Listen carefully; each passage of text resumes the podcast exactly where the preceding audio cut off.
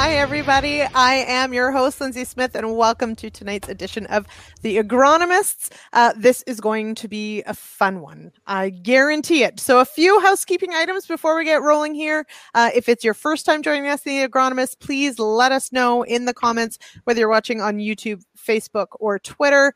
Um, there's a chance to win a hat, which that uh, that will be a key point in just a few moments when you see who my guest is. All right. Um, also, for watching tonight, you do uh, qualify for CEU credits if that's something you like to collect, but uh, you have to head on over to realagriculture.com slash agronomists um, tomorrow morning to sign up for your CEU credits, and you only have four weeks to let us know that you watch. So uh, please, please do that. Um, shout out to Warren Steckenberger who just said hello. Uh, glad to see you here. All right, so who else is here? Um, my two guests, and I am so excited. Um, Ray Dowbenko from Calgary or a tanning bed. We're not sure because we're having some lighting issues. And Peter Wheat Pete Johnson, and look, there's the hat. Yes. All right. Absolutely. So everyone. Woo! Finally. So we had to twist Sean's arm, but we were like, finally, okay, we can send one to Wheat Pete. After six years of Wheat Pete's bird, we figure he's sticking around. So there you go. It's beautiful, Pete. Good job. Okay, I don't have a hat I'm now. very happy. Very happy. Pete got So- a got a hat. That's good. Yeah, so Ray, I, I don't see that you're wearing a hat. So I feel like No, but I brought you something, Lyndsey. I know you like props, so I have Oh. uh, Happy Oh. Easter Bunny, who's in the tanning bed with me. yes, in the tanning bed with you. That's great. So that we'll have roast bunny by the time Peter, this is don't over. even Anyway. talk about animals and Ray in the tanning bed, okay? Don't get started on that one. but also I do want to know Peter Peter did bring the sport coat. He he did bring the power move. So here we go. Okay. So tonight's topic though, which maybe I've mentioned but probably haven't, is is nitrogen management. And I have to say Pete, this might be one of those shows where um, we had probably enough questions coming in before the show even started uh, to cover the entire hour. It was nuts. yeah, and that that's awesome. And Lizzie, you know, oftentimes I will, will send some questions. You chastise me for that, so I I was quiet this time. And guess what? It, we didn't need to bring questions because there's been lots of uptake and lots of good questions coming in, and that's exactly what we want is questions that you have. And between Ray and I and Lyndsey, I think we'll do our very best to answer all, all of them. Yeah, we absolutely will. But of course, there's plenty of time tonight uh, to ask whatever uh, uh, you want to know from our two agronomists here on nitrogen. I will mention we do have a couple clips lined up for the show, um, and we'll get to our first one relatively early. Not quite yet, but but soon. Um, just because it sort of lays out all the ways we lose nitrogen, and I've dubbed it "50 Ways to Lose Your N." A play on 50 ways to lose your lover with apologies. 50 ways. We're, Anyway, we're not sure if, so- if Ray's you go. looking for 50 ways to lose the animals in his tanning bed with him or what. Right.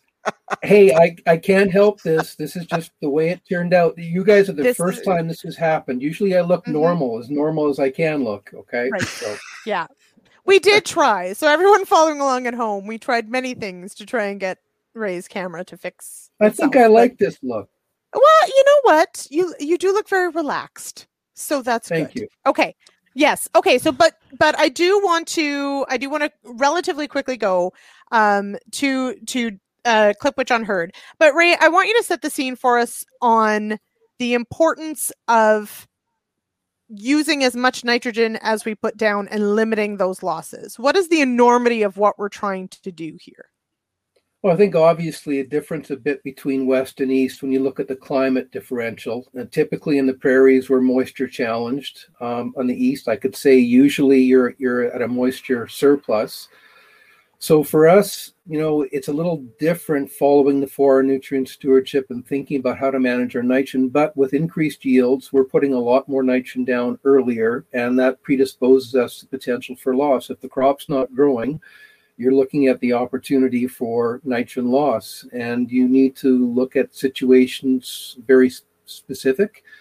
I think if you start looking at the nitrogen cycle and what forms nitrogen are in at different times of the year and what loss mechanisms we have, you get a good idea of how you should manage your nitrogen. So whether it's leaching or denitrification. I think we have to be cognizant of those things and we have to manage our nitrogen better based on application methods and the technology that we're going to talk about that can reduce some of those potential for losses. Absolutely. And that cues us up perfectly. Oh, go ahead, Pete. He was going to add something. I just, I just want to jump in. I just want to jump in because, like Ray, Ray absolutely nailed uh, kind of those things. But but when you said the enormity of of how this impacts, like it really does become not only a financial cost to the grower if you overapply nitrogen and you lose a bunch of that nitrogen, it's it's a negative impact on the bottom line. But in the UK right now, they may lose urea entirely. Urea fertilizer may be banned in the UK because of the losses you can get through volatilization and the ammonia that comes off and the impact, the negative impact that that has on the environment. So, these environmental consequences, the greenhouse gases, we don't talk a lot about that, but oh it's huge in terms of the impact that it could have on agriculture so so we really do need to as we go through this, remember the enormity of of some of those decisions or some of those impacts could have on us as as farmers. And before you well, start and- the next tip, Lyndsey, I'm gonna I'm gonna jump in on Peter's comment because it's it's very well founded. You know, typically, as I said, in the West, we're not as concerned because of our environment, but doesn't mean we shouldn't be concerned. And he mentions the EU, and if I think about Germany, um, you know, urea nitrogen can't be applied without some type of inhibitor. Uh, it's it's the law in, in a lot of places. You have to have an inhibitor to apply nitrogen fertilizer, and we're not there yet, uh, and we don't want to be there. But certainly, we have to be cognizant of that. And Peter's right. No matter how small the losses are, they all roll up over millions of acres. And we start talking about, for example, nitrous oxide emissions, and a 312 kind of multiplier on that from a CO2 equivalent it becomes very, very important, and we do need on the world scale to look at that. Mm-hmm. And and frankly, on I, I, think you're both bang on that you know we're not at the regulatory point that many of these other places are, but we are moving in that direction, um, at least from our government's point of view on the offset system, on what we're working on. Nitrogen fertilizer was one of the few agriculture topics singled out on some of these carbon offset uh, regula- regulations. So this is absolutely, as as you said, Pete. You know, it's a financial thing, and absolutely, we want every dollar we spend of of that nitrogen fertilizer to actually go towards yield um, for financial reasons. But realistically, it's an environmental decision as well. So so now we're going to go setting that all up. Now we're going to go. We're going to hear from John Heard and this, uh, I believe it's a corn school with Kelvin Heppner. And I, I want everyone to pay close attention to the one of the first sentences he says, which he refers to this is something we should all have in our back pocket. And you're going to see uh, what he figures we should be carrying around. I thought it was hilarious. Okay, so so uh, Jay, producer Jay, let's go to that clip of John Heard.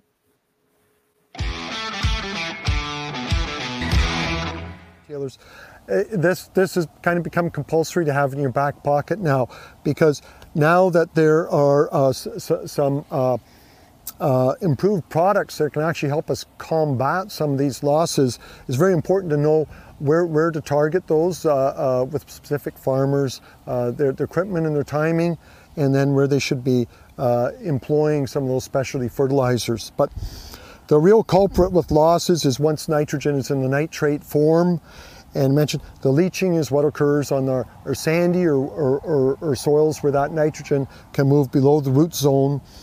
But really of great interest is the uh, denitrification.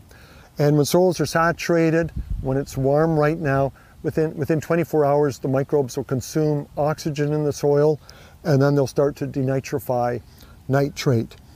Our made in Manitoba thumb rule is that in the spring when the soils are cool that we can lose two to four pounds of nitrogen per acre per day. But now that things are, are 20 degree soil temperatures, you know, we'll lose threefold that. Maybe we're losing 8 to 16 pounds per day. And I, I think many of the states use similar values. So, standing water on fields right now, not, not only is it impairing plants, like we see yellow crops, there's, that's oxygen deficiency in addition to nitrogen and a particular concern here is the nitrous oxide loss, which is a powerful greenhouse gas. And it's interesting at the school here where we're talking about that. And with, with the specialty products, uh, the inhibitors and controlled release products or others, sometimes we show agronomic advantages, particularly in years when there are losses. But up there on the hill where they're talking about the environmental losses, frequently we show environmental advantages. Uh, many of these products are actually quite effective at minimizing or reducing the nitrous oxide losses. And so uh, it's interesting when the environmental benefits are apparent before uh, some of the agronomic benefits. This this would be a year though where you would expect to see uh, value for inhibitors.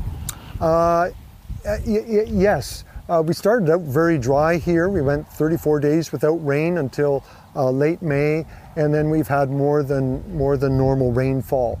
So, uh, particularly for those plants that are late season that weren't using much water early, like corn or others, they're ones where we would expect that if nitrogen had moved to the nitrate form, uh, it's vulnerable to some of the, these losses. Um, again, for those that are crop advisors or ag retailers, uh, and if they know what what the farmer's soil is like and what their uh, potential losses and their timing, then they may be able to, with some of the improved products, be able to target those activities at, at the red circles, which are the losses. Risk, of course, wouldn't be exactly the same throughout a, a field. Do you see a day sometime when we alternate or, or have variable sources, perhaps using your urea? Yeah, that, that, that, that's my wish list. I, I, I, I, hope, I hope I hope the government can afford to keep me on the payroll. or well, what I, hope they don't pension me off before we see uh, farmers applying, uh, you, you, know, in low risk areas of the field, low risk areas of losses, like maybe well drained areas. There may be urea or anhydrous ammonia is, is quite suitable. But as they move to maybe lower landscapes or sandy ridges or things, then products that tend to stabilize nitrogen more in the ammonium form or, or control the uh, release uh, may have a particular advantage in those high risk areas. All right. Nothing like that happening at this point, though? Uh, not that I'm aware of. Uh, actually, I expect that there are some farmers probably uh, dabbling at this. And, and some of the uh, precision ag agronomists may, may be doing a bit of this, but not, not widely yet. Okay. Mm-hmm. It's more of an intuitive thing, too, not necessarily that there's science or, or research showing. Yes, but if I'm looking for uh, a greater likelihood of payback, on, on some of these more expensive products, uh, I would be putting it into that wet environment or to that environment where uh, uh, uh, uh it's coarse sand where nitrogen may leach. Uh, just intuitively, that, that would be targets where my higher priced products would pay for themselves. All right. mm-hmm.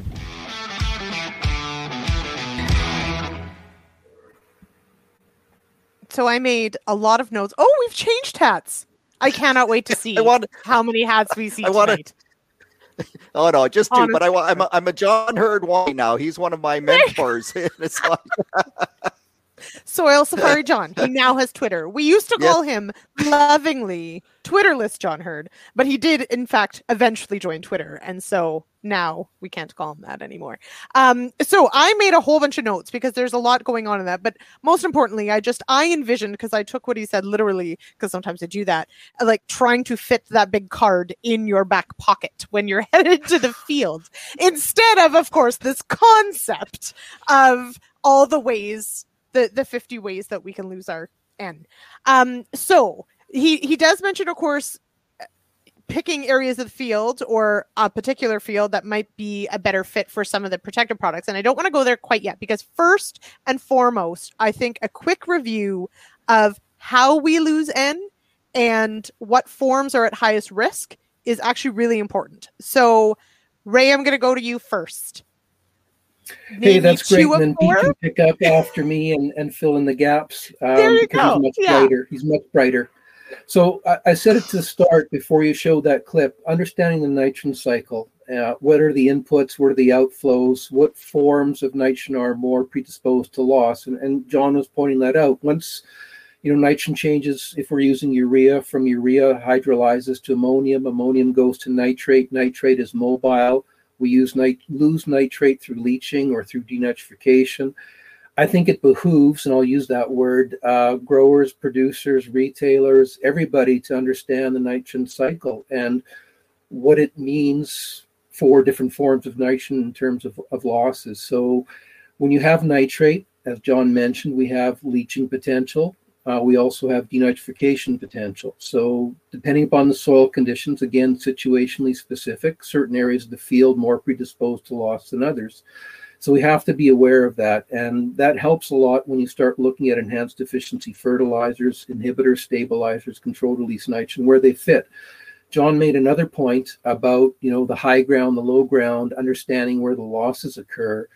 So back in my younger days, we had a program at University of Missouri looking at an algorithm that would help us use these products in certain areas of the field. As John mentioned, and, and John's going to mention, they're expensive. You only use them where they need to. Well, that makes economic sense, right? If you're trying to protect against the loss, understand why the loss occurs, understand where it occurs, understand the tool that can help you reduce that loss, and then only use that tool when you need to. It's not an excuse for bad management it is a, a, tool to offset certain situations. And I think John made that comment about variable rate technology. If we can have variable rate technology to apply fertilizer, we have variable rate technology to apply enhanced efficiency fertilizers. Only use them where they make sense.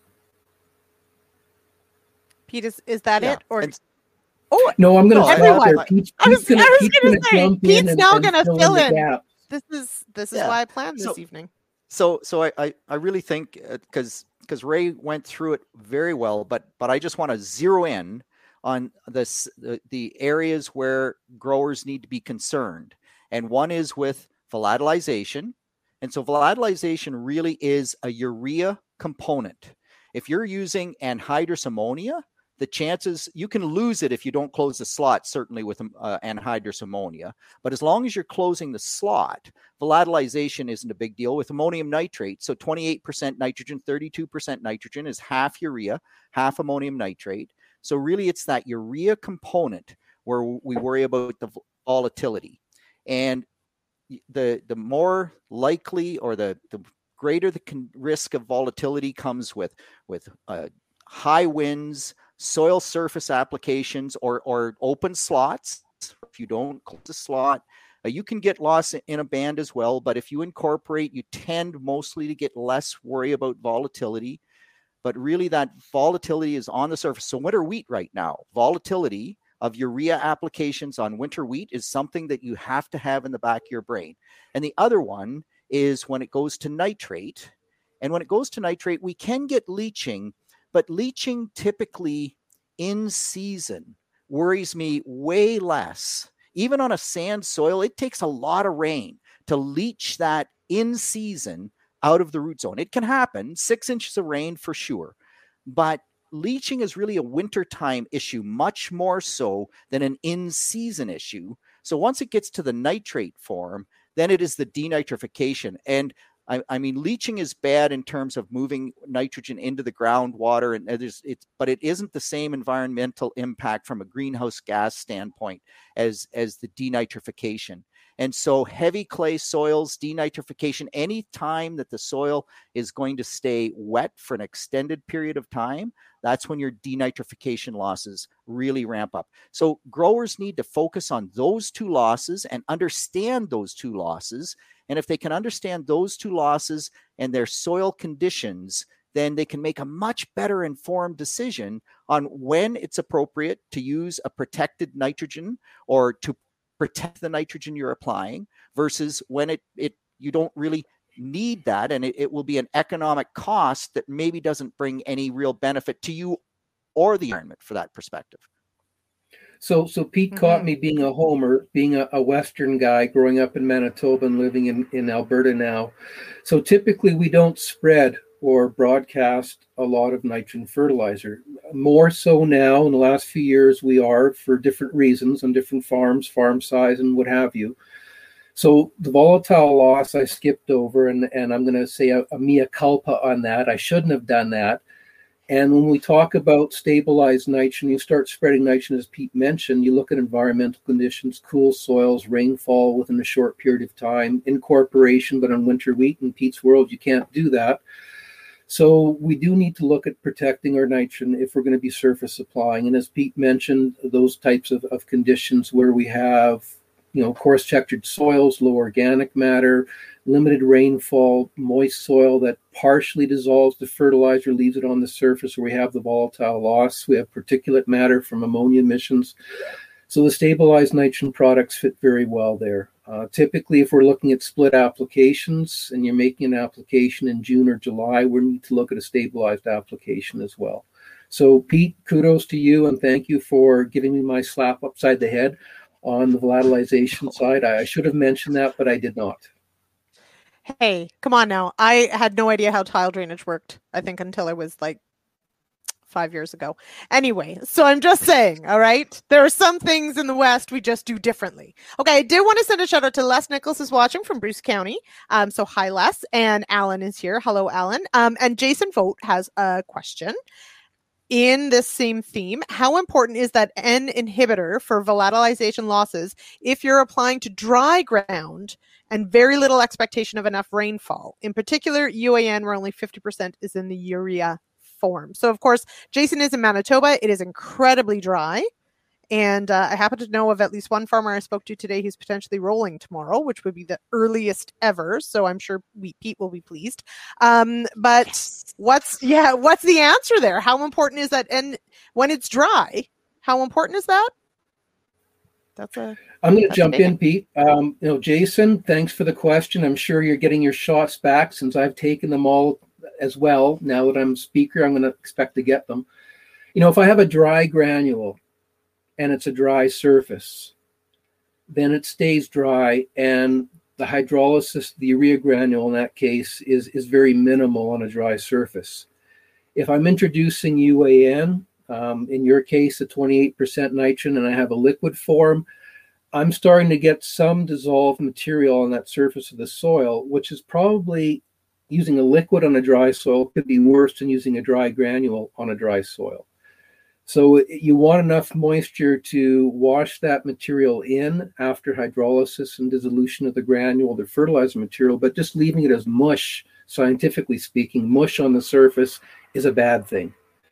So if you're applying liquid UAN uh, on dry surface, you're going to have some particulate matter sitting on the soil surface that's not going to have enough moisture to wash it in. So it may be worse to be using UAN in a dry condition as opposed to a dry granule. Now I'll let Pete jump on that. Yeah. So and and Ray's right again. The dry granule, it's like putting a dry seed in dry soil before it rains. It you're putting it in ice storage. So it might as well be in the ground as as sitting in the bag. A dry granule is the same thing. With the lick on the soil surface, it totally depends on how much moisture is in that soil. If if it's just sitting basically absorb dries itself out on the soil surface because we're really not talking about very much liquid right we're putting on maybe 40 gallons per acre of 28 cent so will it will it uh, dissolve into or or adhere to that very surface soil layer absolutely. It it really does dry itself out pretty quickly. And so then it's like a dry granule. Unless we're getting moisture wicking up from underneath and if you walk out in the morning and you know the soil surface is wet then there better be enough moisture there that it's actually taking some of that nitrogen down in with it or could get volatilization. The other thing, though, Jason, that I will say, and, and 100% thanks for the question. Like you and I have taken shots back and forth, so that's kind of cool. But the other to remember is that it's pretty cold right now, and you get you're at far less risk of loss under cold soil conditions, not zero loss. So you're never risk of zero loss. There's always a risk of loss, but right now that loss would be quite a bit less than it's going to be and and John Heard's going to talk about this, but you have both of those things kind of going on that we're under cold soil conditions. And if it's really that dry on the surface i'm not i'm not too worried about that 28% hydro- hydrolyzing and, and turning into ammonia and disappearing because we just don't have that amount of moisture there. Okay. Now uh so warren schneckenberger out from uh I'm going to say my neck of the woods because we're a lot closer than you and I say, Pete. But uh, he says, I vote this year in Eastern Ontario. We talk about denitrification for a change instead of volatilization, which I think is a vote for rain, which Warren's not that far from from where I am. We're in good shape for moisture.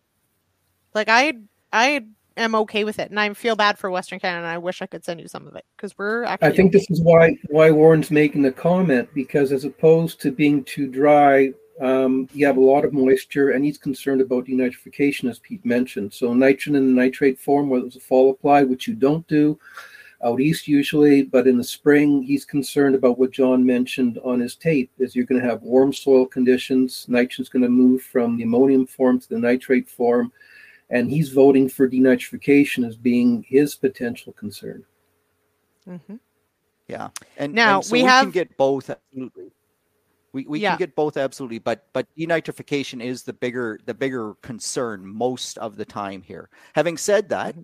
there are years when on my own winter wheat, I will apply a urea inhibitor product to my 28% nitrogen because I'm putting it on a damp soil surface with no rain in the forecast. If my soil surface is damp, now raise hydrolysis where, where we're looking at getting those losses become really quite significant, but the soil's dry, so or relatively dry. So once it moves in, the risk of of losses from denitrification still aren't that high. I'm not on a heavy clay soil. I'm on a, a clay loam to a silt loam. And so all of these factors play. Know your soil type, know your risk. I want to jump in on oh. Pete's comment, and it, it plays into Jason. Jason, I would just tell you if you have any concerns, use the inhibitor and you'll feel better, and it's money well spent, and it's going to be the better thing to do.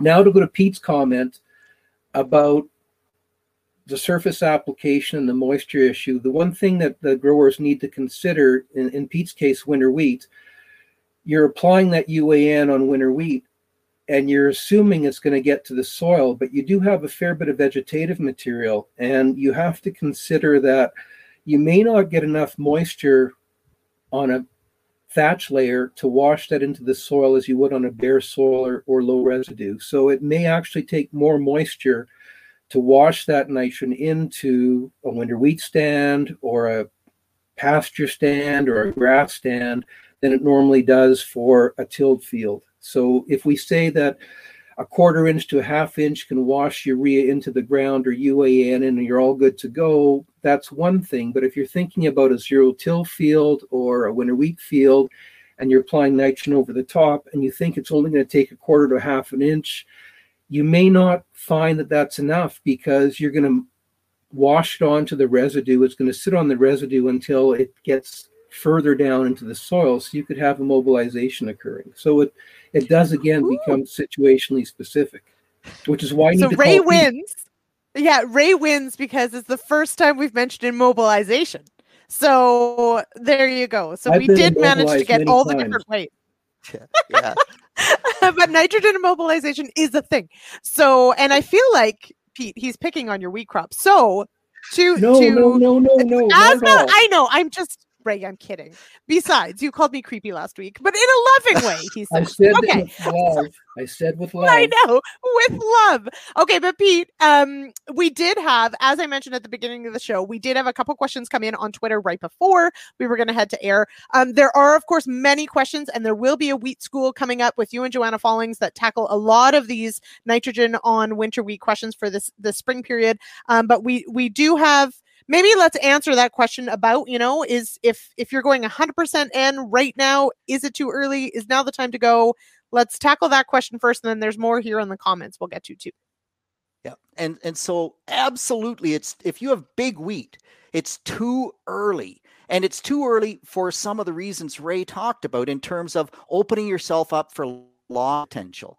So what everybody's noticing right now, and it's cool. Like I cannot tell you how excited I am because everybody's actually out in their wheat field digging up wheat plants and counting tillers, and suddenly wheat is a real crop. It's it's almost as big as corn or or canola in Western Canada. It's unbelievable. It just oh, it's unbelievable, Lyndsey. It really is. But what they're noticing is that the wheat plant's making all all sorts of more tillers, and they're they're saying, well, like, uh, how do I count these tillers? And and you know, what's the big deal? Why don't I just put all the nitrogen on now and be done with it? Well, just go back and and I'm going to liken it to corn for just a second because if we side dress corn, and some of the comments in Twitter were talking about, well, it's only two weeks in between when I put my first and sh- first shot on and second shot on. Well, I just put it all on at once. In corn, if we put all the nitrogen up front, we come back four weeks later and side dress, we always know it takes 10% less nitrogen in the corn crop if we side dress versus all up front. That's a loss factor. There's no other reason for it but a loss factor. So all up front lose 10% nitrogen. And in corn, four weeks is a big deal. And corn grows from, you know, the 1st of May till the 30th of September or the 15th of October. It's got a much longer growing window. But two or three weeks in the wheat crop isn't enough to, to make a difference. That's ridiculous that two or three weeks makes a huge difference in the stem elongation and on how much that that wheat crop is going to lodge. So I I really think number one, it's too early on big wheat, and in small wheat you should hit it already. You should have already had the nitrogen on. But on big wheat that's got lots of tillers, if you apply the nitrogen now, particularly if you apply the full shot now, you're at risk for loss you're going to support all those small tillers that are never going to make a head. The one tweet today from Dennis was 235 heads per square foot. Like we we we hope that we can get 60 or 70 in our dreams we get to 100 or 110 heads per square foot. Like it just you can't support that. So if the wheat plant puts a bunch of resources into tillers that don't go to head, it's sort of a waste of those resources. It's not a a total waste, but but it is a waste. You open yourself up to loss. You try to support tillers that are never going to do you any good, and you make it all go to vegetative growth, so it's going to fall over flat. You want to do it right. You're going to split your nitrogen, and on that big wheat, you're going to wait because you don't want to apply the nitrogen to support those late tillers. So you wait till it goes reproductive, growth stage 30, and that's when you put on the first shot nitrogen.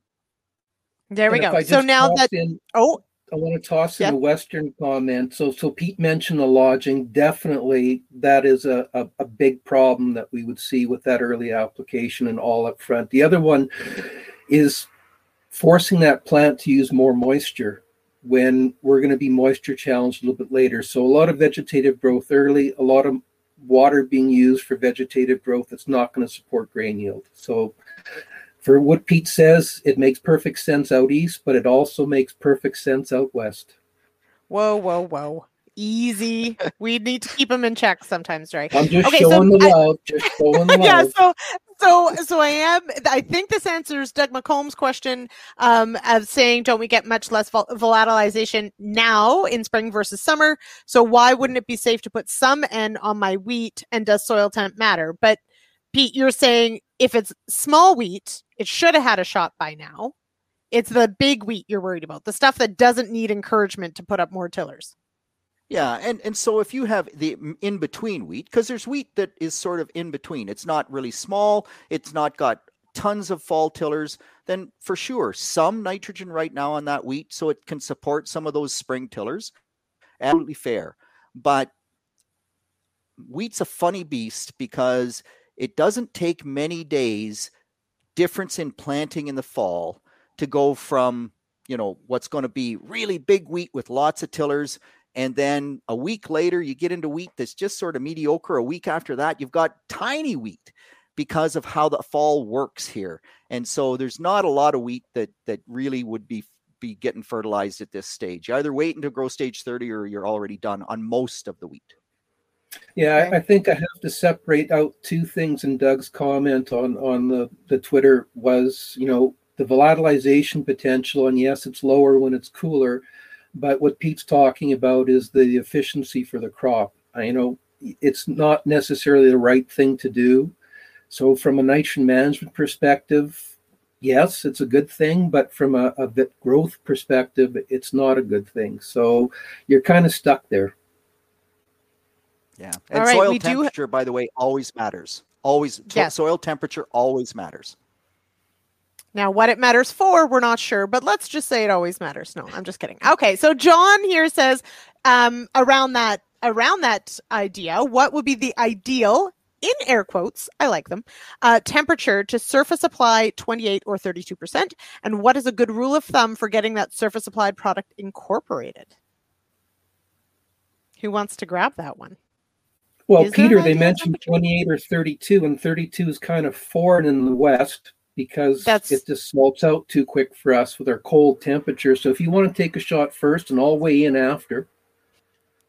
Yeah. So by the way, we don't we only use 32 if we can get it in season. If we're storing over winter, we're still 28%, just like you you guys are out out west, Ray.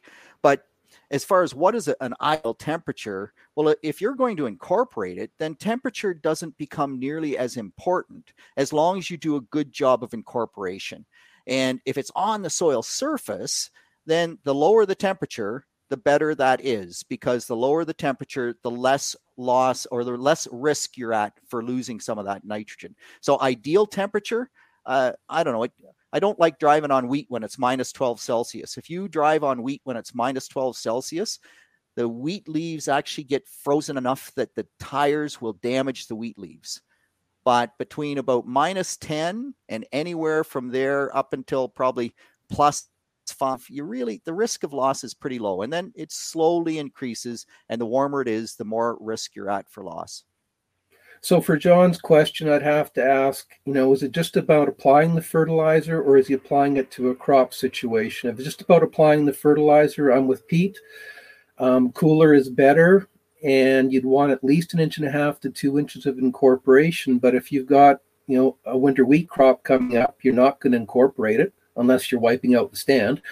Um, and so then, you know, you look at temperature about, you know, I would say five degrees Celsius and lower, but there's been work in Montana showing that we get volatile losses even under cooler conditions. But I will say there's a caveat on that research is that a lot of that application was going into soils that were almost at field capacity. So when you put it on frozen ground with a lot of water in it and then it thaws in January, February, you've got the moisture to cause the hydrolysis. But if it goes in like most prairie soils, very, very dry, it's not such a big deal. So um, I just had to add that extra comment to John is are you just applying the nitrogen to ground or is it to a crop? Yeah. And eh, never okay. on snow. Never on snow. Anyone even asked that question and they don't even with me. Okay, so although I will weigh in on that one because I have yeah, my own exactly. my, my, own comments about snows. That's okay. Well, and it's not it's well, not yellow snow, Lyndsey. It's about the depth okay. of snow. Urea mm-hmm. can melt ice down to about minus seven, minus ten C, and it'll go through roughly an inch to two inches of snow. As long as there's not a frozen ice layer, it's not always a horrendous situation. But when it, it just hangs up on the soil surface on the ice layer, then you get those volatile conditions, you get runoff, you get a lot of bad things. So six inches all of snow, things. Not a good thing. We don't want bad things, no. Lyndsey. No, no bad things. We don't. We want all good things. So there you go. All right. So Farmer Schneck, Warren Schneckenberger, uh, has a great question that uh, works into the comment um, that you had, Ray, about, you know, is this onto residue? Is this onto leaf tissue? All those sorts of things. So using streamer bars to apply UAN to wheat, what amount of rain is needed to incorporate? Yeah. And so Pete lives there. Go for it. yeah, no. And and so it like w- the beauty of streamer bars or streamers is that we're making raindrops. And so typically we don't get much hang up on the plant material. We we want we don't want hang up on the plant material because if we do we get leaf burn. And so that's why I push growers to use, you know, the streamer bars because they make big droplets and they're dropping them straight down like a raindrop would and they bounce off as a general rule. Uh, you don't want to do it. By the way, don't ever put 28% on wheat that has white frost on it.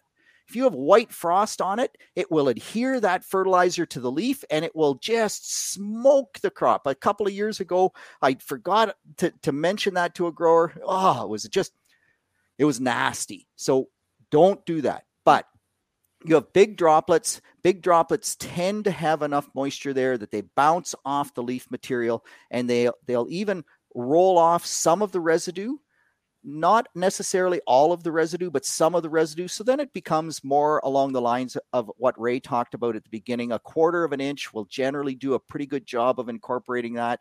Maybe not 100% of it, but the majority of it, half an inch for sure, you've got it in the ground.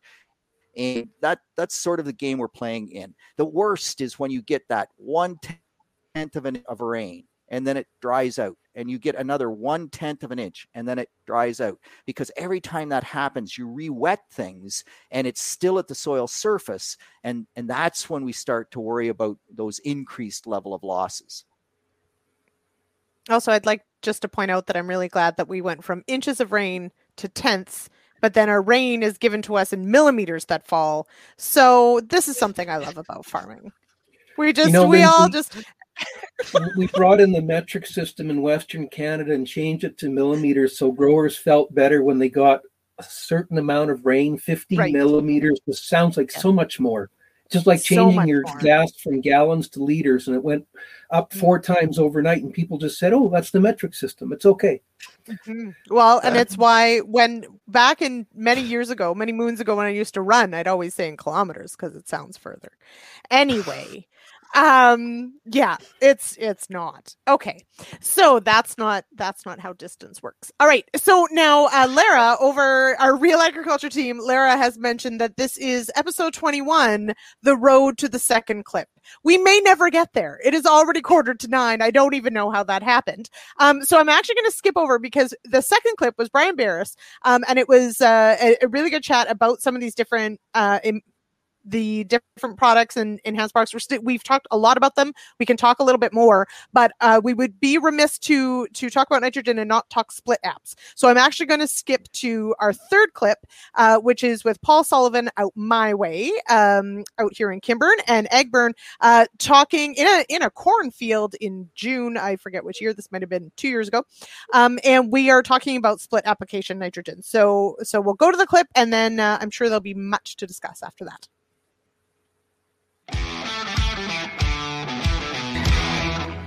So now you're a big fan of split applications, right? Yeah. Um, how do you, you know, how do you assess what's in that second, that's that, that second split? Lots of ways of doing it. We use an N test. We use our experience with levels of nitrogen. We assess the crop and see what it looks like. The uh, nitrogen that's applied, we always feel if we split it, we can more appropriately apply the rate that the crop is setting up for. If it's a good crop, the one thing we find is that the crop will probably use more of the nitrogen uh, that is applied, so the efficiency of use is better. We'll get more yield for less nitrogen. If it's a not so good crop, has some issues, some compaction or some water logging, in, in some cases, those fields will definitely need more nitrogen relative to the yield. Nitrogen is a key driver in yield, and we want to make sure it isn't short.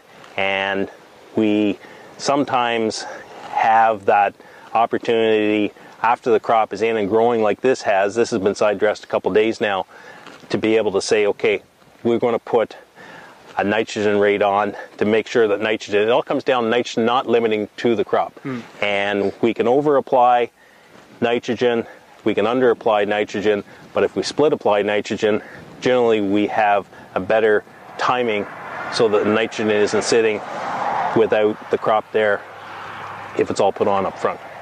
Final question. Talk about the split and application. Um, what was early, what was late, and you mentioned obviously you just applied a couple of days ago. Yeah, so this field would have had about uh, 15 pounds in the starter. It had 30 pounds as UAN pre-emerged with the herbicide. Um, and then we came back in here, I believe, with about another 70 pounds of N. So the total N on this particular field uh, is approximately 125 pounds of N. And we expect we can grow 200 bushel corn on this particular field with that much in.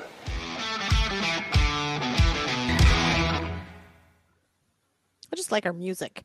Um, okay, so now we're I'm just it's getting late. Okay. Um all right. So there's a couple different things to unpack here of course. In that it really does come down to what crop we're talking about as to what we're considering with the split application event. I mean, that's our that's the big one. Um, so where do you want to start? Do we want to start on wheat and chasing protein or yield and that discussion? Let's start there. Maybe. Because this one, this is definitely one we hear from the west and the east probably just as much is if I'm a, I'm if I'm going to top dress or split up N, how do I go after protein or how do I go after yield? Can I do both? Peter, tell me we can do both. Oh yeah, you can do both. Absolutely, you can do both. But it all the the more yield you make, the more nitrogen you make to still er, keep protein, right? You need more nitrogen to support high protein in high yield wheat. And it's pretty easy kind of thought process to go through. The later you apply, the more likely a higher percentage will go towards protein. So you want most of it to go towards protein. You put that nitrogen application on after heading. 10 days after it heads out, you go in there with 30 pounds of nitrogen. Almost all of that will go to protein. Not necessarily all. We actually thought it would all go to protein. Some of it can go to yield and make bigger kernels. You can't make more kernels anymore, but you can make bigger kernels if you're short nitrogen and you get enough moisture. But this split nitrogen thing, I mean, God, particularly on a year like this in Western Canada, split nitrogen makes so much sense. It makes sense in the corn crop here, as Paul was talking about, because dang it, you can make such a better decision when the corn is already kind of at that that six leaf stage that seven leaf stage when you're going to go out there and side dress. You can do the nitrogen t- sample. You can look at the stand. Last year we had a really cold spring. We had stands out there of 24000 plants.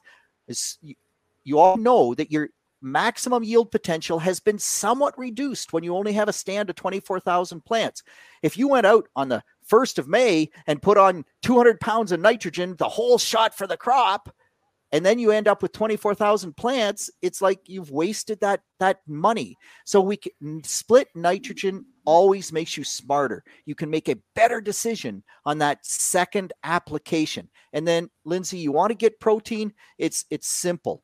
Look at the look at the crop at anthesis at heading and say, "Oh my gosh, we got the rain, I got the stand, I got the crop." Well, then we better get in there and add some more nitrogen. And if you're looking at kind of uh, you know, trying to do both yield and protein, then you're probably going to target early flag leaf stage, flag leaf stage for that second or final application, and and hope that you can predict how what the weather is going to be like after that. But split nitrogen, I mean, gosh, it just makes sense in so many ways. Plus, it's an environmental reduces lodging in the wheat crop, makes you smarter. It's an environmental win. What's wrong with split nitrogen? Well, Ray, is there anything wrong with split nitrogen? Uh, Peter used the word dang it. So that's like the euphemism for I'm all right all the time. And that's fine. But I think you said when you had to unpack it about the crop situation. So, you know, on corn, um, I, I see the split application making sense. You're using high rates of nitrogen. You're typically on a sandier, higher loss potential situation nothing wrong with split application. In the 90s, and the I'm an old guy when I was doing work on split applications and nitrogen in the prairies, all up front end pretty much did the same thing as split application because we weren't challenged for losses. Now, to Pete's comment about protein, if I want protein, I get a drought, I get high protein because I got low yield. And to Pete's comment again, if you want high yield, Lyndsey, you want it all. Typical Lyndsey wants it all. I want high protein and high yield. That's then right. you want mm-hmm. lots of nitrogen. But then to Pete's comment, you've got to split it because it's risky to put it all on. Right now, in a dry situation, I would counsel growers I'm putting 60 to 70% on at planting or at seeding.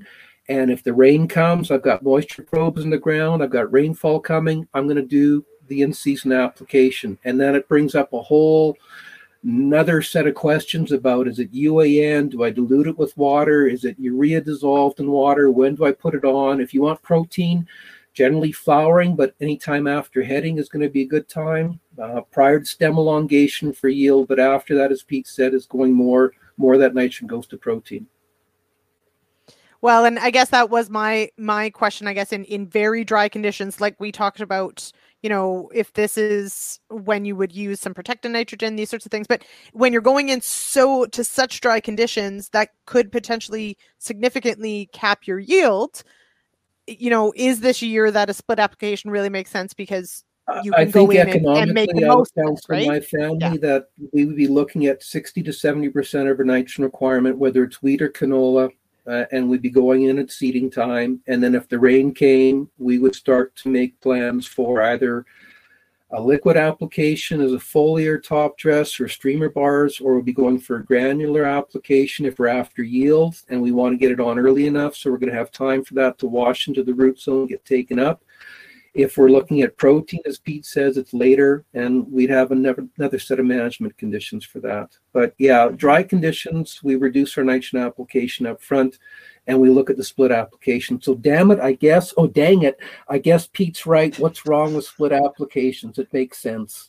Nothing. Now, there are, of course, and this is as Oh. we're approaching the end of our show, we've got a whole bunch of questions that are coming in. So we are going to get to them. But Lara, uh, here with Real Agriculture, I know that last year, um, she and Wheat had Wheat Pete had all sorts of discussions about late N, and she says it worked out well. So they did go in, they went in with that late N, they did the split app, and it worked out well for protein, and they got good yield. So thumbs Yeah, up, baby. it worked. Yeah, Uh, baby. yeah. Yeah.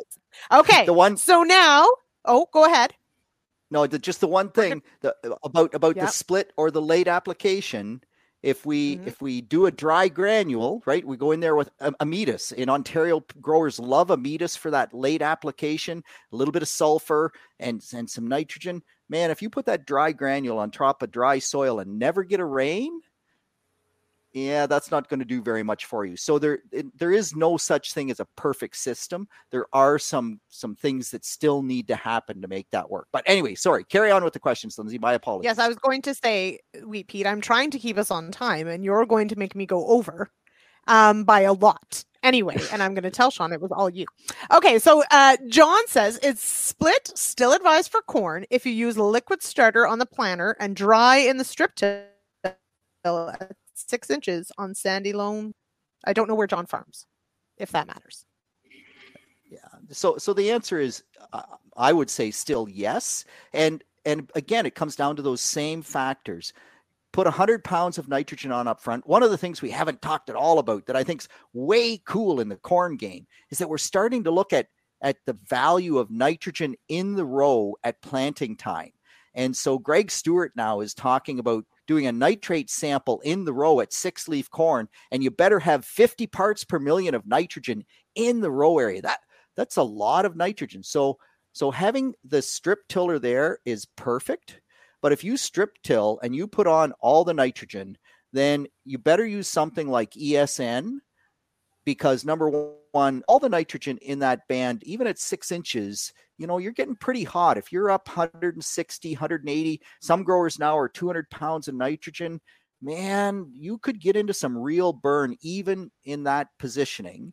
So you have to start looking at maybe protecting you, you from a burn perspective by using some polycoated urea because it's much less burn potential. Plus, it'll become available over time, but you still don't have the advantage of knowing how your crop is is has done, what the weather's been like, what the stand is like, what kind of a crop yield potential you have at at side dress timing. So even even in a strip till system, I'm I still like the split nitrogen application.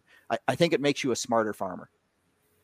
Yeah, I think what John might be getting at is it's a starter nitrogen enough to carry him until the strip till at depth placement carries him the rest of the way. So he wants to preclude the side dress, and that, and that again becomes situationally specific, as Pete says. If that deep placed nitrogen in the strip is still going to be available, and every year is going to be a little different. So a, a controlled release product, a polymer coated product, or an inhibitor that stabilizes nitrogen in the ammonium form for six to eight weeks could carry him. Um, and that's what you have to evaluate with these enhanced efficiency fertilizer products. If they can, as John Heard said, they're going to cost more because they come at a premium, but if they offset the need to make a side dress that may cost six or eight dollars an acre, the premium you pay may put you further ahead. But every year is different and you have to evaluate that. And you can get Pete to do that because he loves evaluating things. he really does. Now, uh, Jim Jim has a comment here is split n makes you smarter, variable rate split n makes you a genius. So that's Pete that's the next thing for your for your setup there. We highly expect like next year um, that you're going to do variable rate split end. Okay. Uh, Eric Pateman has a question here for you, Ray. How much of your research was done in dry years? What are your thoughts on water driven yield potential technology? I think water yield driven potential technology is awesome. Sticking a, a, moisture probe in the ground and knowing at what depth your crop is accessing the moisture when it's recharged, it, it makes for great great potential for crop sequencing, for choice of crops in a rotation. And so when I look at that comment about dry years, my research in dry years is that related to nitrogen. And so obviously, if it's related to nitrogen, loss potential is higher in, in wetter years versus drier years.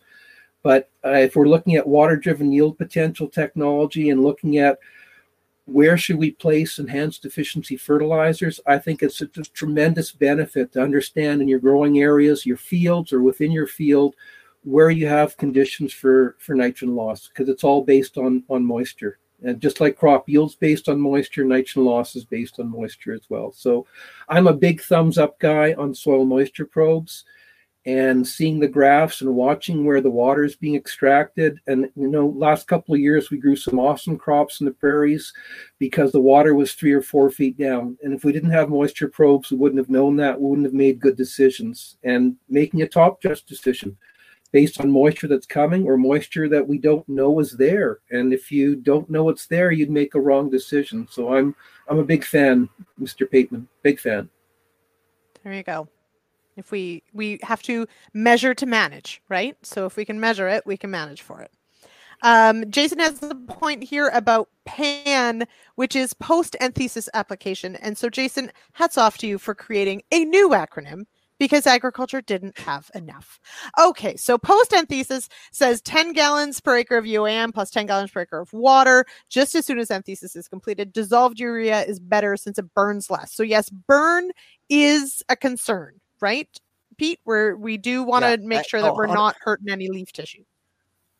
Exactly. And so uh, there's, uh, I, I, really like streamers nozzles in that situation because they burn less. But lots of people have this concept that they'd rather put it on the leaf and then they can get some foliar take. Uh, you don't get much nitrogen to go in through the leaf most of the time. But regardless, so dissolved urea is better, but do it at night when it's cooler.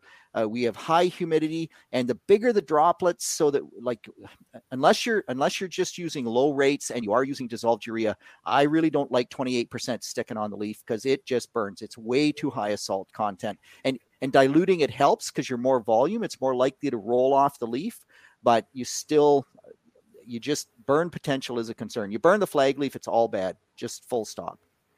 Mm-hmm. So Jason's looking at a protein influence is what he's after with that application. Post-anthesis is strictly for protein. And yeah, you're going to get leaf scorch, but maybe post-anthesis it's not a big deal or as much a big deal. But to, to Pete's comment, it's still going to have to wash in. You know, if we get 7 to 10% through leaf absorption, that's kind of what the numbers show, maybe graciously 20%, but it's a, it's a small amount, and people would argue it doesn't take much. If we put on 10 pounds of N, it all gets into the crop, get a half percent protein. But I think that's what Jason's after. And you know, again, people are looking for uses for their high clearance sprayers after herbicide season is over, after fungicide season is over, to justify and no, not to be disparaging but $300,000 investment, damn it, I don't want it to be a pasture ornament. So maybe I can find something to do with it. And it's not always the right thing to do just because you can. That did sound disparaging, didn't it? I'm sorry. Yeah, well, no, you know what? I think uh, we just have to work on your delivery a bit, Ray. I mean, we need to talk about the, you know, the economies of scale, and we just need to talk about, you know, that that lowering the cost per acre for the you for the yeah, I'm not necessarily a patient person. I'm sorry about that. Uh, so I'm just, you know, I no, it's not disparaging, and but I, I, I do think the adage of just because you can doesn't mean you should is always a good one, and you get ten points for using the word scorch. Um, I haven't actually been keeping track of the points. I'll make them up at the end. Um, but really, the audience wins. So anyway, Hey, gonna, I do I'm like gonna, I'm gonna push it in my favor, Lyndsey. Because you can doesn't mean you should. Peter, you ever tried to pee on an electric fence?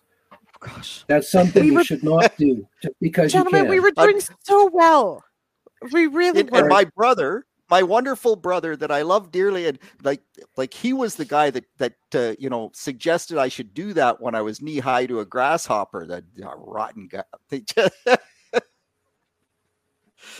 Oh goodness. That's okay. My sisters used to tell me, "Don't worry, Lenny, you're wearing rubber boots. It won't hurt."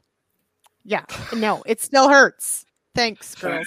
Um anyway, so Jason says, "Okay, um Oh yeah. Um, also, Warren would like to buy your high clearance spare for three hundred thousand because he says that's cheap. Um, and Jason says this post anthesis nitrogen um, is a flat fan nozzle directed at the head, but Peter's precaution is correct. Why are we, why are we directing it at the head? Are we mixing it with fungicide? What are we doing there, Jason? Please expand. no no no no you're, you're not mixing it with fungicide it's too late okay, so why is it why is it directed at the head? So so the thought process is that that if we can get it right on the head that any nitrogen there will immediately go into the grain right? It's right there by the grain. Plus we get better coverage on the upper leaves. So it, it really is just try, trying to increase the level of foliar uptake. All right, we are we are running over time here. Big shout out to Margaret May, who says that she's been a guest on the show multiple times. She has. She's been on our set a lot. She's even visited Sean in Picture Butte, and she doesn't have a hat. So we're gonna start a club of the people that don't have real ag hats that probably should. Okay, so Margaret, you are one of them, and thanks for watching tonight. Um, and and Jason, of course, is clarifying. No, he is that that application is never with a fungicide. Peter is correct. It's to aim it at the head. And there you go. It is a beautiful hat. So I did get a is a hoodie though. Oh, and Margaret has a really nice hoodie. So there you go. Okay, so we we didn't get to the one clip that was about nitrogen uh, stabilizers and and those products, but we covered it quite a bit. The one point that Brian Beres made that I did want to point out though is he does make the caution of making sure that handling of that product, um, making sure that we're not um, ending up with potentially damaging of that product before it actually gets in the ground. So that was point one point that was in that video that I just wanted to throw out there. Um, and also, Jason is now making fun of me saying that uh, we did not have this show in hand because I lost control two minutes in. So, Jason, if you have a hat, please return it to me because you don't get one anymore. Um, but you were probably right. Okay. Hey, Lyndsey, Um, in, yeah. in, in Yeah. your defense, Jason, Mhm. you have to look at who she's dealing with. So, most of you in the audience don't know that this was all my idea. So here at RealAg, and that was one thing I wanted to mention. We love. We'll take. We'll take um, your comments on. Is there a particular show or a topic you want us to tackle? We absolutely will. And so um, we we brainstorm about these things, and then we brainstorm about the kind of you know who can speak to it. Who do we want? We try and get east and west. Um, and this was all my plan. This was my design. So So, so Lyndsey, just to it. help you save face, um, I am I am freely available. If any of your listeners have questions that we didn't get to, you have my contact information, whether it's telephone, cell phone, or email. Please let them have it, and I'm happy to. I mean, these questions that you ask, and what Pete's discussing. It, it is very deep. It requires more questions, and you've done a great job herding the cats tonight, no doubt but for anybody that feels they have some specific questions that they'd like to ask i'm i'm happy to to share my time with that i think what you guys do at real ag is wonderful you're trying to get the message out share some thoughts show people that there's resources out there introduce them to those resources and i think it's great so i'm happy to help out if there's a need thank you. And of course, Pete, how do we get a hold of you? Pete's Word, Twitter, uh, uh, tweet me or text me or email me. And man, if there's questions that Ray has a good answer for, I'll be putting that information up on the Word because that's uh, I love that system. It's it's such a two way street, and yeah, have at it. Yeah. Okay. And for anyone uh, watching, Wheat Word goes up every Wednesday. There is a new one. We just crossed 300 episodes, which is a fantastic milestone. So every Wednesday, head over to realagriculture.com or you can listen on the phone line, which I maybe Pete, you've memorized the new number, but I haven't. Uh, but just head over to realagriculture.com and you can find it, or of course uh, on Twitter uh, at Wheat Pete, and we do share it there as well. This uh, this gentleman has been a fantastic time, and I did learn a few things, so that means it was time well spent. So thank you so much for uh, for entertaining all the questions and for all your knowledge and for sharing of your time. I do appreciate it. Thanks, Lyndsey. Thanks, awesome. Pete. Much Thanks, appreciated. All right. And that's our show. Thanks, everybody, for joining us. Thank you to uh, everyone who hopped on in the comments. As Ray mentioned, if you didn't get the answer that uh, you needed or you have a follow up, um, do reach out, get in touch with us. We will connect you with the person who might have that answer. Um, and of course, you can find us at Real Agriculture on Twitter and social media. Um, and uh, you can always weigh in there or watch for the upcoming Wheat School episode with Wheat Pete and Joanna Follings uh, tackling this nitrogen question on wheat. Um, and of course, head over to realagriculture.com slash agronomists tomorrow and make sure you sign up for your continuing education unit questions. Um, and that's our show. Thanks so much for joining us. We'll see you next week. Bye, everybody.